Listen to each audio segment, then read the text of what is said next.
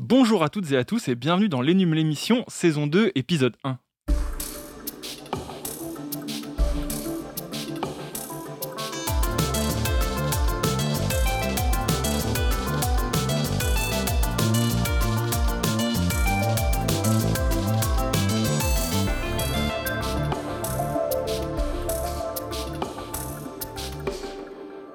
Avec beaucoup de plaisir que nous retrouvons les micros du podcast des numériques après une très longue, voire une trop longue absence.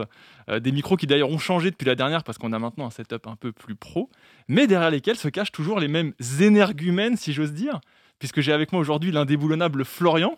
Bonjour Mathieu, bonjour tout le monde. Bonjour Florian, on rappelle que tu travailles à la rubrique audio des numériques, mais que tu fais aussi des tests euh, sur la VR et que tu es un grand amateur de jeux vidéo, entre autres. Ouais, de plein de choses.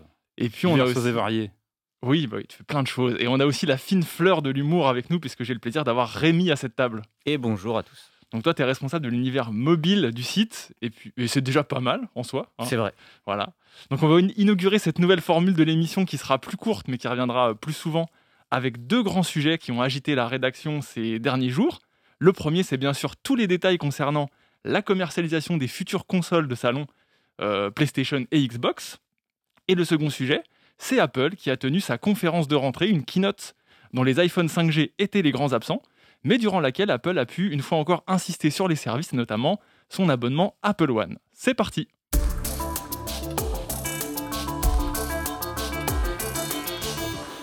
Alors ouvrons notre, notre premier sujet du jour qui concerne les nouvelles consoles de jeux de Microsoft et Sony, les Xbox Series S et X d'un côté et la PlayStation 5 de l'autre. Alors, on a beaucoup attendu euh, toutes les informations autour de ces machines. On a connu un peu euh, les specs, on a vu un peu les catalogues se dévoiler, etc. Maintenant, ça y est, on est dans le dur puisque les constructeurs ont annoncé les dates de sortie, mais aussi surtout les prix de vente de leurs consoles. Toi, Florent, qui a suivi tout ça, est-ce que tu peux nous dire un peu, du coup, quand est-ce que ça sort et puis bah, combien ça coûte? Eh oui, ça y est, on sait enfin tout. On a très longtemps attendu toutes ces infos, mais elles sont enfin dispo, tombées quasiment toutes en même temps.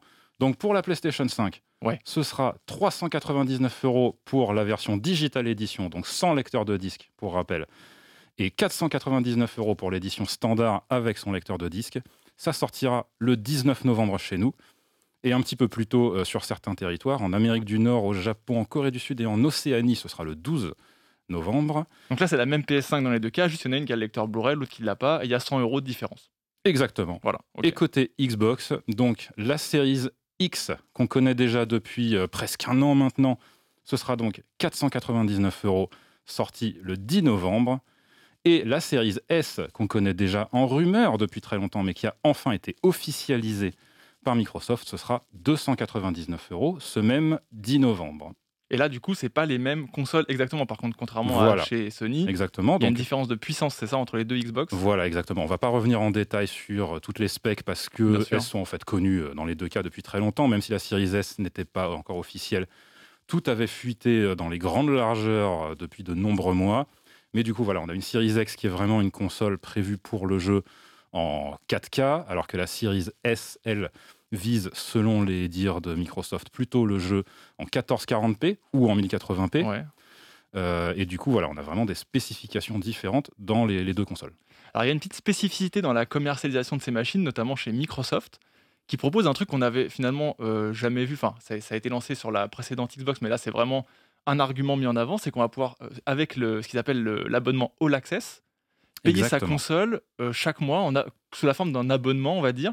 Et ça, c'est quelque chose qui est assez nouveau en fait dans le jeu vidéo de payer sa console en, en 24 mois comme ça. C'est quelque chose qui est même totalement nouveau. Ça montre vraiment une différence de modèle économique euh, très très intéressante dans ce que tente Microsoft sur cette génération. Donc effectivement, le Xbox All Access, en fait, c'est un service qui était déjà disponible aux États-Unis depuis quelques temps maintenant, qui consiste en fait en un achat à crédit d'une console de jeu, donc avec un paiement mensuel sur un engagement de 24 mois qui inclut non seulement la console, mais aussi un abonnement au service Xbox Game Pass Ultimate. Ouais. Lequel service, pour rappel, donc inclut euh, un catalogue de, euh, je une, sais plus une combien, cent, une centaine de jeux, je crois. Je crois même que c'est un petit peu plus que ça maintenant, mais enfin bon, bref, inclus euh, voilà dans, dans l'abonnement téléchargeable euh, à volonté par les abonnés. Parmi ces jeux, toutes les nouveautés first party de Microsoft, ça mérite euh, d'être mentionné.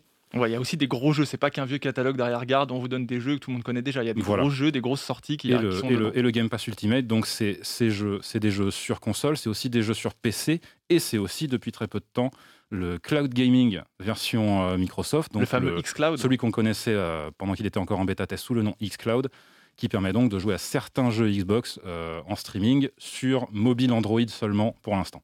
Ça mérite d'être précisé. Yes, je vais prendre un peu la température du côté de Rémi. Alors toi, tu aimes les jeux vidéo. Je sais, J'adore. je, je sais pas si tu, si tu prévoyais d'acheter une des- de ces nouvelles consoles, mais est-ce que le fait comme ça d'avoir par exemple un mode de commercialisation au mois le mois où tu vas payer pendant deux ans, chaque mois 25 euros ou 30, 33 euros ta console, ça t'intéresse plus que de mettre euh, 300, 400, 500 euros de base? Euh, bah, pour ça, j'aurais besoin d'une précision, Florian, parce que quand on a cet abonnement sur 24 mois, du coup, euh, où on paye la console plus euh, l'accès à, à tout le catalogue de jeux, euh, est-ce que au final, on se retrouve à payer la même chose que quelqu'un qui déboursera plein pot dès le départ sur la console et plus l'abonnement euh, tous les mois, ou est-ce qu'on se retrouve un peu comme à une époque avec les opérateurs à payer plus cher sa console sur l'ensemble des 24 mois? Alors, c'est une excellente question, Rémi, et je te remercie de l'avoir posée. Parce qu'effectivement, c'est là vraiment qu'est un peu le, le- le- le coup de poker de Microsoft. C'est qu'on pourrait penser, voilà, bah, normalement, avec un crédit, il y a toujours euh, des intérêts. Et là, c'est quasiment pas le cas, en fait. Et c'est même dans qu'il y a certains, pas cas- dans certains cas, dans certains cas, pas- alors pour Microsoft, pour le, pour le consommateur, si, il y en a carrément un. Parce qu'en fait, euh, donc, on n'a pas donné les prix. Donc, euh, Oui. pour une Series S, donc pour rappel, c'est dans les deux cas avec un engagement de deux ans, de 24 mois, vous pouvez repartir dès le 10 novembre, là, aller chez certains revendeurs. Alors, je crois qu'il y a la Fnac et peut-être Micromania. Micromania Voilà, c'est ça. ont annoncé qu'ils seraient partenaires. ouais. Exactement. Donc, juste en vous engageant à payer pendant deux ans 24,99 euros par mois, vous repartez avec votre Xbox Series S. Sous le bras, Et pour une Series X, c'est 32,99 euros par c'est mois. ça. ouais. Et si on fait les calculs sur deux ans, ça veut dire que votre Series S plus euh, Game Pass Ultimate vous aura coûté environ 600 euros. Ou si vous prenez une Series X, ça vous aura coûté environ 792 euros. Et tu Et gagnes ça- un tout petit peu d'argent parce que je crois Et que ça, si tu voilà, fais le si on le compare, si on le compare en fait avec l'achat comptant d'une console plus 24 mois d'abonnement au Game Pass Ultimate, dans le cas de la Series S, on arrive à 611 euros, donc 11 euros de plus que la formule euh, All Access. Et dans le cas d'une Series X, on arrive à 811 euros, donc 20 euros de plus. Donc c'est pas une plus. différence qui est énorme. De- en fait, voilà, la Et différence est ça va absolument valoir pas le coup énorme, uniquement pour que ceux qui voulaient s'abonner en fait à, à cette, ce- En même temps, c'est un peu l'argument premier de Ouais, ouais, c'est- l'offre de, Microsoft. C'est quasiment hein. l'argument. Le, le- clairement, l'approche de Microsoft euh, sur cette génération, c'est de dire pour nous, le, le jeu vidéo devient un service par abonnement. Et c'est clairement l'objectif euh, premier. Et, et c'est même exactement comme ça qu'on comprend ce truc, parce que bah, concrètement, là, pour quelqu'un, effectivement, qui veut prendre une console plus un abonnement, il n'y a même pas de question à se poser. Prenez le All Access. ouais. Vous avez absolument rien à perdre, Mm. mais rien du tout. Et en plus, il y a, y quelques, enfin, petites annonces qui commencent à faire plaisir. J'ai cru euh, voir que Microsoft arrivait à tirer vers cet abonnement des éditeurs euh, tiers, notamment Electronic Arts, qui va Oui, effectivement. via EA Play.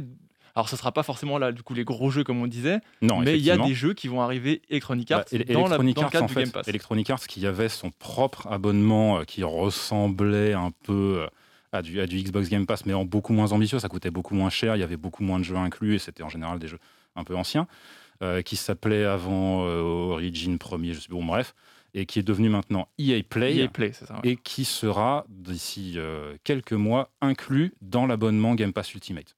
Ouais. Donc aussi dans votre formule Xbox All Access, si c'est ça que vous choisissez pour vous équiper d'une console nouvelle génération. Yes. Alors là, on parle justement de, de jeux, du coup. Euh, c'est un peu, on le sait, ce qui fait vendre les consoles, les jeux, les exclusivités qui vont donner aux gens plutôt de s'orienter vers l'une ou l'autre de ces machines. Où est-ce qu'on en est en fait des, des catalogues, des line-up des, des deux, des deux, des deux fabricants? Est-ce qu'on a, il y a déjà des jeux qui se démarquent, des choses que les joueurs attendent euh, éperdument, ou pour l'instant c'est encore un peu mou et du coup on serait plutôt à dire attendons de voir que les grosses exclus arrivent, etc. Où est-ce qu'on en est? Toi qui suis ça de près, Florian Alors, je t'avoue que là, j'ai pas fait de liste de jeux Ouais, non, sans avoir de liste, te mais clairement, trucs clairement, à l'heure qu'il est, on n'est pas sur, on, on est sur un début de gène euh, de génération comme on l'a connu un petit peu finalement avec le- le- la génération actuelle, où Un peu euh, plan-plan. et, et au-delà du fait que c'est plan-plan, on sent surtout qu'il y a vraiment une volonté de transition en douceur. Parce qu'on sait déjà que Microsoft, euh, ça fait très longtemps qu'ils ont annoncé qu'ils ne sortiront aucun jeu first party exclusivement sur leur next-gen pendant au moins deux ans suivant la sortie des next-gen. Donc ça veut dire que tous leurs gros jeux pendant deux ans vont aussi sortir sur les Xbox actuels Exactement, enfin sauf revirement de situation qui est jamais impossible, mais pour l'instant en tout cas leur promesse c'est euh, tout sort aussi sur Xbox One. Et euh, chez Sony, on pensait qu'ils seraient un petit peu plus agressifs que ça, sauf qu'il s'avère que non, parce qu'on a appris très récemment que des jeux comme euh, Spider-Man Miles Morales ou surtout Horizon Forbidden West, donc Horizon, la suite de Horizon mhm. Zero Dawn, des jeux qui avaient été annoncés sur PS5 et qu'on pensait, qu'on pouvait en tout cas penser exclusifs à la PS5, en fait non, ce seront aussi des jeux cross-génération qui sortiront donc aussi sur PlayStation 4. Ok. Donc c'est vrai que c'est un message vers les joueurs qui dit, enfin qui encourage pas forcément à sauter sur la console le, Day One quoi. Est-ce que c'est pas un peu flippant aussi compte tenu des, des capacités qu'on attend de ces nouvelles consoles de se dire qu'ils euh, existeront aussi sur les autres euh, consoles précédentes? Qui sont censées être moins puissantes et du coup est-ce que soit on s'amène vers plus de difficultés dans le développement des jeux, soit est-ce qu'on s'amène pas vers du coup un appauvrissement du catalogue des next-gen bah, en tout cas, euh, ça c'est effectivement euh, un, sujet sur lequel il y a beaucoup de discussions en ce moment. Euh, le fait que ces jeux soient cross-génération, ça fait qu'en tout cas en termes de game design, surtout sur cette génération où finalement le plus gros bond de, puissance et de capacité, il se situe au niveau de la rapidité du stockage. Hein. On, on, a parlé du fameux, évidemment, en long, en large et en travers, du fameux SSD, ultra performant de, la PlayStation 5, sachant qu'en fait, même si le SSD de la, de la Xbox euh, Series S et Series X est pas aussi performant sur le papier que celui de, la PlayStation 5, il y a quand même un bond euh, énorme, absolument monumental ah par rapport aux, disques durs des, des, consoles, de génération actuelle. Clair. Et puis il y a aussi donc la, capacité du, la puissance du processeur qui a énormément augmenté. Et le processeur, ce qu'il apporte, c'est autre chose que juste euh, des, plus, de, plus, plus, de, plus de bonbons pour les yeux. C'est plus de, plus de routines euh, d'intelligence artificielle en parallèle, c'est des simulations physiques plus complexes, c'est des mondes plus grands. Et euh, ça, bah, des jeux qui sont conçus pour tourner aussi sur les dernières générations précédentes, évidemment, ils ne pourront pas l'exploiter à 100%. Ceci étant dit, euh, pour moi, ce qu'il faut lire là-dedans, c'est juste, voilà, encore une fois, une envie pour euh, les constructeurs, pour les, consoliers, de rendre la transition d'une génération à l'autre la plus, euh, la plus douce possible. Parce que ce qu'il faut préciser aussi, c'est que sur la plupart de ces jeux, alors pas tous, après il y a, des, y a des, petites subtilités, notamment chez Sony, sur lesquelles on ne va pas forcément revenir en détail, parce que sinon on est parti pour trois heures. Mais euh, globalement, il y a quand même une volonté de, dire presque systématiquement, si vous prenez le jeu sur votre Xbox One ou sur votre PS4, et que plus tard vous passez à une Xbox euh, Series SX ou euh, à une PlayStation 5, vous n'aurez pas besoin de racheter le jeu. Sans repayer. Voilà, vous aurez directement, en mettant le disque de votre jeu ou en retéléchargeant le jeu sur votre nouvelle console, vous aurez la version next-gen. c'est un truc, ça c'est un, un, argument qui est quand même rassurant pour les gens oui, bien sûr. De se dire qu'ils peuvent continuer à acheter des jeux sur leur console actuelle et qu'ils pourront en profiter, voire les redécouvrir peut-être sur leur nouvelle console en 4K ou tout ça après. Ok. Euh, du coup, euh, on va se, mouiller un peu là. Si j'ai un téléviseur 4K, moi, une console euh, de génération actuelle, est-ce qu'il faut que je me batte quand même du coup pour essayer d'avoir une de ces PS5 qui s'arrachent Parce que je sais que depuis que les, les, précos ont été ouverts, ça, ça, ça part un peu comme des petits pains. Est-ce que c'est le moment du coup de se jeter dessus ou est-ce que bon, finalement, on va attendre un petit peu, de voir comment ça se passe tout ça? Alors c'est effectivement euh, parti comme des petits pains. Donc à l'heure où on enregistre ce podcast, euh, les précommandes de la des Xbox ne sont pas encore ouvertes. Elles ouvriront le 22 septembre. Par contre, celles des, de la PlayStation 5 ont déjà ouvertes et euh, il n'y a plus de disponibilité nulle part. Donc c'est pas la peine de vous précipiter. De toute c'est trop tard déjà. Tout est déjà parti. Après voilà, il faut se rassurer. Les premiers stocks qu'ils ont mis en précommande, très vraisemblablement, c'est ce qui est déjà fabriqué à l'heure qu'il est, histoire de ne pas prendre de risques, de vraiment être sûr et certain que tous les gens qui ont précommandé euh, leur console dès l'ouverture auront leur machine Day One. Euh, voilà, je pense qu'il euh, y, aura, y a des nouveaux stocks qui seront déverrouillés. Oui, parce qu'on a, on a entendu pas mal de choses autour de, bah, du coup, de la pandémie de Covid qui aurait pu ralentir la prod, etc. Ouais, exactement. Maintenant, on sait quand même que c'est pour les deux constructeurs un, enjeu stratégique énorme, les fêtes de fin d'année, parce qu'ils sortent avant, mois de novembre, etc. Ils vont quand même essayer de mettre sur le marché un paquet de stocks. Enfin, oui, et, Sony, euh, qui, il y a quelques jours, a d'ailleurs réaffirmé son objectif de, de fabriquer 15 millions de PlayStation 5 d'ici à mars 2021 c'est euh, encore plus que ce qu'ils avaient construit à l'époque de PlayStation 4. Et la PlayStation 4, pourtant, euh, voilà, avait déjà pu s'écouler à des, malgré, hein, malgré un succès populaire pharaonique, avait pas trop souffert de pénurie. Donc normalement, plutôt rassurant. Plutôt, plutôt rassurant, voilà. Eh ben merci, merci Florian. voilà, c'est ce qu'on pouvait vous dire aujourd'hui en tout cas sur, sur la commercialisation de ces nouvelles consoles. Peut-être une sortie avant de glisser sur notre deuxième sujet en une minute peut-être, toi qui a, qui, a, qui, a, fait mumuse avec un autre truc du jeu vidéo ces derniers jours. exactement. Tu t'es amusé avec l'Oculus Quest 2 et je crois que tu en as pensé que du bien, ce casque de réalité virtuelle. Tout à fait. Au milieu de toutes ces infos sur les consoles next-gen, il y en a une autre qui est passée, qui est, qui, est peut-être euh, qui est peut-être passée un peu dans l'ombre de ces annonces. Mais, qui est importante. Assez, assez intéressante euh, pour autant. Donc euh, Facebook qui vient d'annoncer son Oculus Quest 2, donc le successeur de son casque euh, autonome qui était sorti il y a un an et demi. Euh, qui est donc disponible en précommande dès maintenant à partir de 350 euros au lieu de 450 euros pour le modèle précédent. Euh, plein d'améliorations techniques que je ne vais pas résumer ici. Ce sera disponible à partir du 13 octobre. Mais moi, voilà, je l'ai reçu il y a déjà trois semaines. Donc On a pu, faire un petit le test sur les numériques. Voilà, j'ai déjà pu faire très largement Mumuse avec. Il y a un test complet qui est disponible sur les numériques que je vous invite à aller voir. Et globalement, évidemment. sans spoiler, ça a l'air très bien, moins cher que la génération précédente. Et c'est, enfin, de ce que j'ai cru comprendre, c'est quand même un casque qui, euh, qui s'impose dans tous les, dans tous les domaines. Quoi. Ah, c'est le casque qu'on attendait finalement depuis 5 ans, d'après ce que tu dis. Bah, en termes, de, en termes d'accessibilité, oui. Parce que, euh, évidemment, vous trouverez mieux sur euh, des casques haut de gamme PC. Mais c'est-à-dire que quand on parle de casque haut de gamme PC, on parle de casques à 600, 700, 800, 1000 euros des fois. Là, pour 350 euh, euros, on a un casque qui peut à la fois fonctionner en autonome et faire office de casque pour PC. Et c'est de très très loin la meilleure offre euh, qui ait jamais eu sur le marché de la VR. Ok, et eh ben, allez lire le test sur les numériques et puis on, on, continue à suivre le marché des consoles, le marché de la VR et tout ça. Et puis on vous tient informé dans ce podcast dès qu'il y a des nouveautés. Et quand on aura pu tester les nouvelles consoles, on sera bien, content de pouvoir vous en parler. On va maintenant attaquer un tout autre morceau. Euh, puisqu'on va parler de la, keynote Apple, celle qui a lieu chaque année en septembre, une grande keynote de rentrée. Une keynote durant laquelle généralement Apple présente ses nouveaux iPhones. Ce n'était pas le cas cette année parce que pour tout un tas de raisons, notamment le Covid et d'autres, euh, et le fait que ce soit les premiers iPhone 5G, ces, nouveaux téléphones sont repoussés. Mais Apple a tout de même tenu sa conférence, nous a présenté une nouvelle Apple Watch, un nouvel iPad Air, et puis surtout un abonnement unifié pour ses services Apple One. Toi Rémi qui a suivi ça, du coup, peut-être qu'on peut déjà euh, rapidement balayer le côté produit avec la Watch et l'iPad Air, parce qu'il n'y a pas, finalement pas grand-chose à dire. Alors, il n'y a pas grand-chose à dire. Bah, disons que de toute façon, par rapport à d'habitude, c'est vrai que sans iPhone 12, on reste un peu sur notre fin. L'iPad, euh, l'Apple Watch, c'est bien gentil, mais c'est quand même pas l'iPhone en termes d'intérêt. Après, euh, mine de rien, Apple continue quand même sur sa lancée en construisant des gammes de plus en plus complètes aussi. Avant, il y avait un ou deux modèles d'iPad, maintenant, il y en a beaucoup plus. Là, on a un iPad Air 4 qui arrive juste sous l'iPad Pro euh, et qui vient au-dessus de l'iPad 8, donc qui est un peu l'iPad d'entrée de gamme, on va dire, qui vaut tout de même 389 euros. Euh, donc c'est quand même Apple est en train de se construire une gamme là-dessus, mais ce qui est plus intéressant encore, c'est qu'ils sont en train de se construire une gamme d'Apple Watch.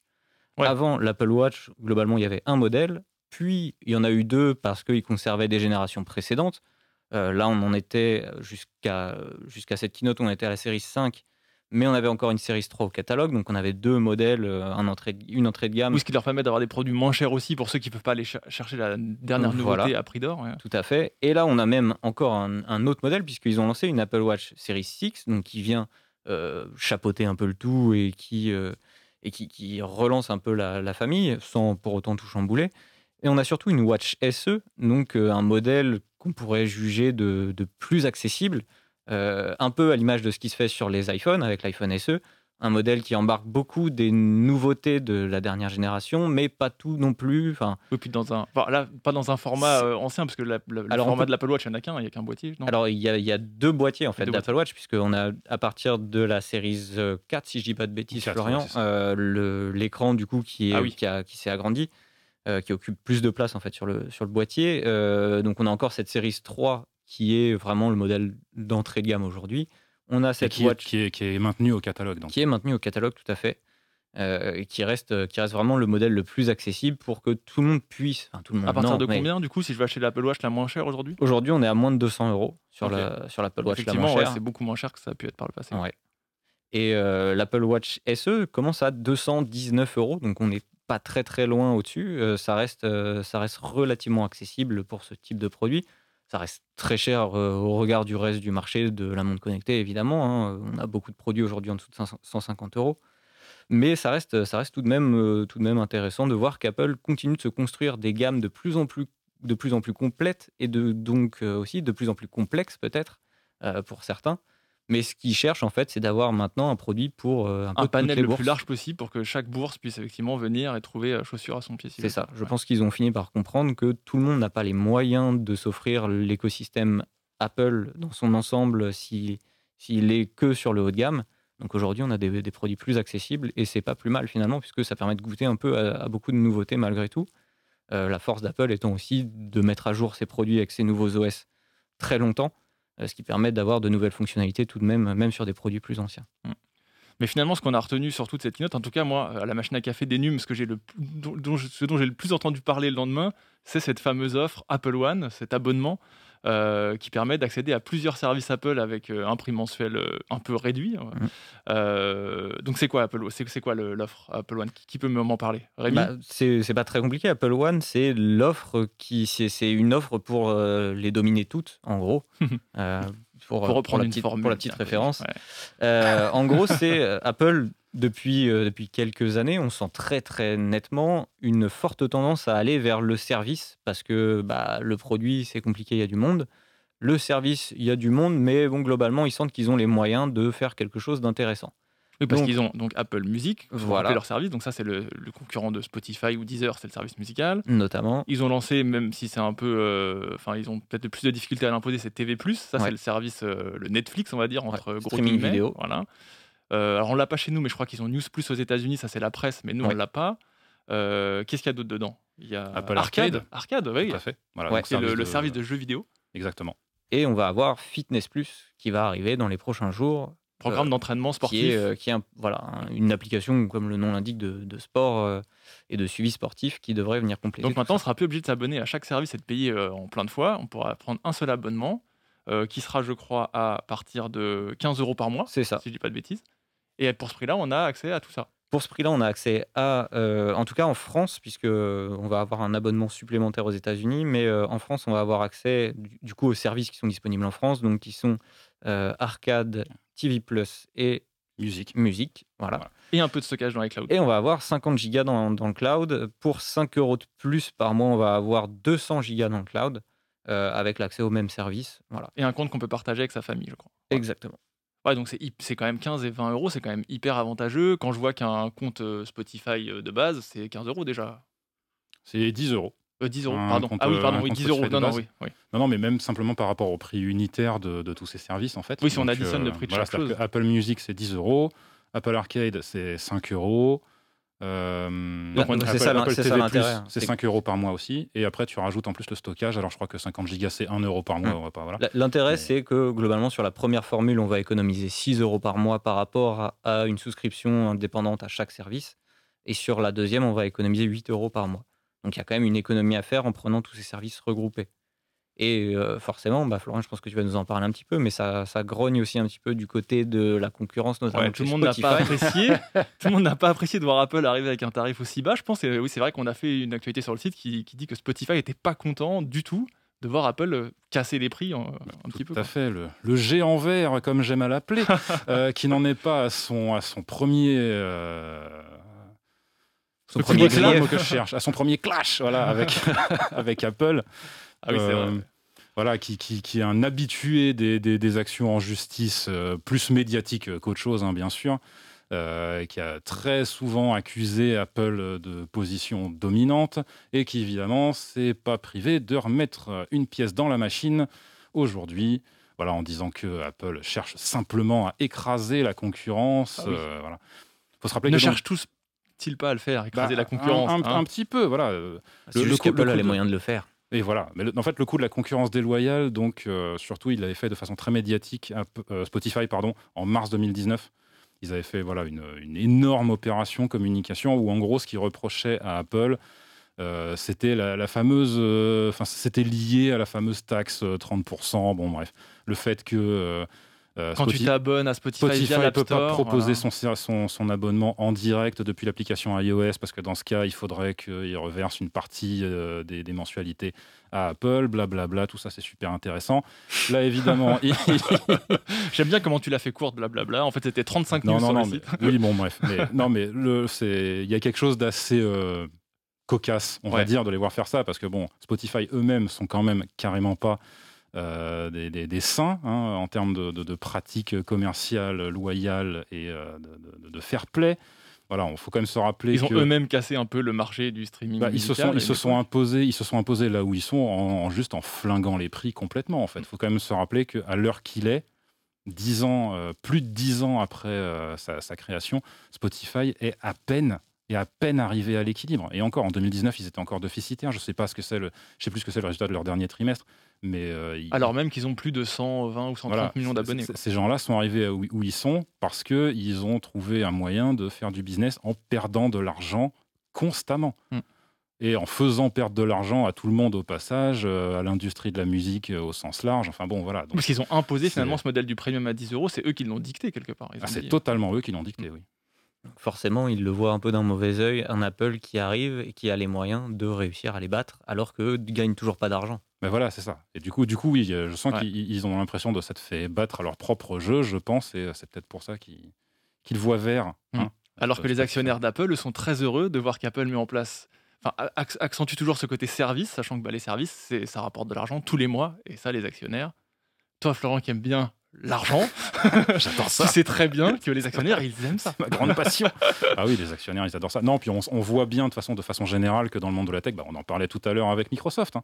Les, abonnements, les revenus réguliers comme ça mensuels.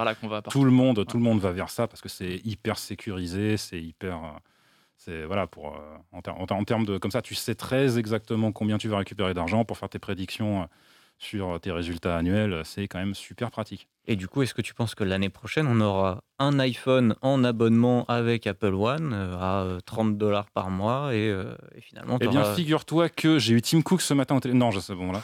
Mais Ça aurait été beau. S'ils synchronisent avec Microsoft, ils peuvent peut-être faire la console, le téléphone, l'abonnement Apple One et le Game Pass pour un modique somme de, je sais pas, 60 balles par mois. Tout le monde achète. Peut-être. C'est incroyable. incroyable. Bon, du coup, là, si on est propriétaire d'un matériel Apple, qu'on utilise Apple Music, on a plutôt tendance à dire que c'est un bon plan d'aller vers Apple One. On va pouvoir profiter d'Apple Arcade, de, des séries TV. C'est bah, plutôt attractif quand même comme offre, je trouve. Ça, ça, ça, dépend de vos usages. C'est-à-dire qu'après, moi, je, je, je, connais beaucoup de gens euh, qui, dans l'offre Apple One, euh, globalement, ne, sont, ne, ne, pourraient être intéressés que par Apple Music. C'est le seul service qui, pour le moment, est pas, vraiment indiscutable, on va dire, euh, qui, est vraiment pertinent. Ouais. Apple, Apple Arcade, ça reste encore relativement léger, je trouve. Et, et Apple TV Plus, on est encore très loin dans l'offre d'un Netflix bah même d'un. Pour, moi, Apple TV Plus, c'est clairement l'offre la plus faible du lot. Apple Arcade c'est vraiment tangent. C'est vraiment tangent parce qu'il n'y a pas énormément de choses dedans, mais il y a quand même des, super jeux dedans. Il y a de bonnes choses, mais euh, ça, demande quand même de. il, faut, il, faut, il faut que vous soyez intéressé. C'est vraiment, euh, si, si vous êtes intéressé par ça, le jeu mobile vous branche et il y a des titres qui vous intéressent dedans, bah oui, dans ce cas, c'est une, une, très bonne offre, il n'y a pas de souci. Mais. Oui, non, je sais, voilà, une belle la palissade, merci Rémi. si vous êtes intéressé, c'est très intéressant. Voilà. en tout cas, si vous payez déjà Apple Music vous payez déjà Apple Arcade, déjà allez-y sur l'abonnement Apple One parce que ça fera le même prix et vous aurez un peu des trucs en plus. Voilà. Et puis, et puis si vous avez que Apple Music que vous avez envie de jouer, ça peut être intéressant aussi. aussi. Et voilà. Donc. Euh, donc voilà, bah merci, euh, merci à vous deux d'avoir fait le point sur euh, cette keynote Apple. On va déjà devoir se quitter parce que c'est déjà la fin de notre émission. On a dit déjà plus courte maintenant, ouais, c'est passé très très vite. Mais on espère sincèrement que vous prendrez autant de plaisir à l'écouter que nous on en a pris à, l'enregistrer, à la préparer. Puis de toute façon, on vous retrouve très très vite. Exactement. C'est ça, le but, c'est d'en faire plus. Donc on sera, on sera très heureux de vous retrouver. Je peux pas terminer sans glisser un gros big up à Benoît qui s'occupe de la, de la régie et sans qui on serait pas grand chose, il faut bien le dire. Et puis, euh, et puis voilà, merci à Florian, merci à Rémi de m'avoir accompagné, merci à tous et merci de nous écouter et à très bientôt. À bientôt. Mathieu. Salut.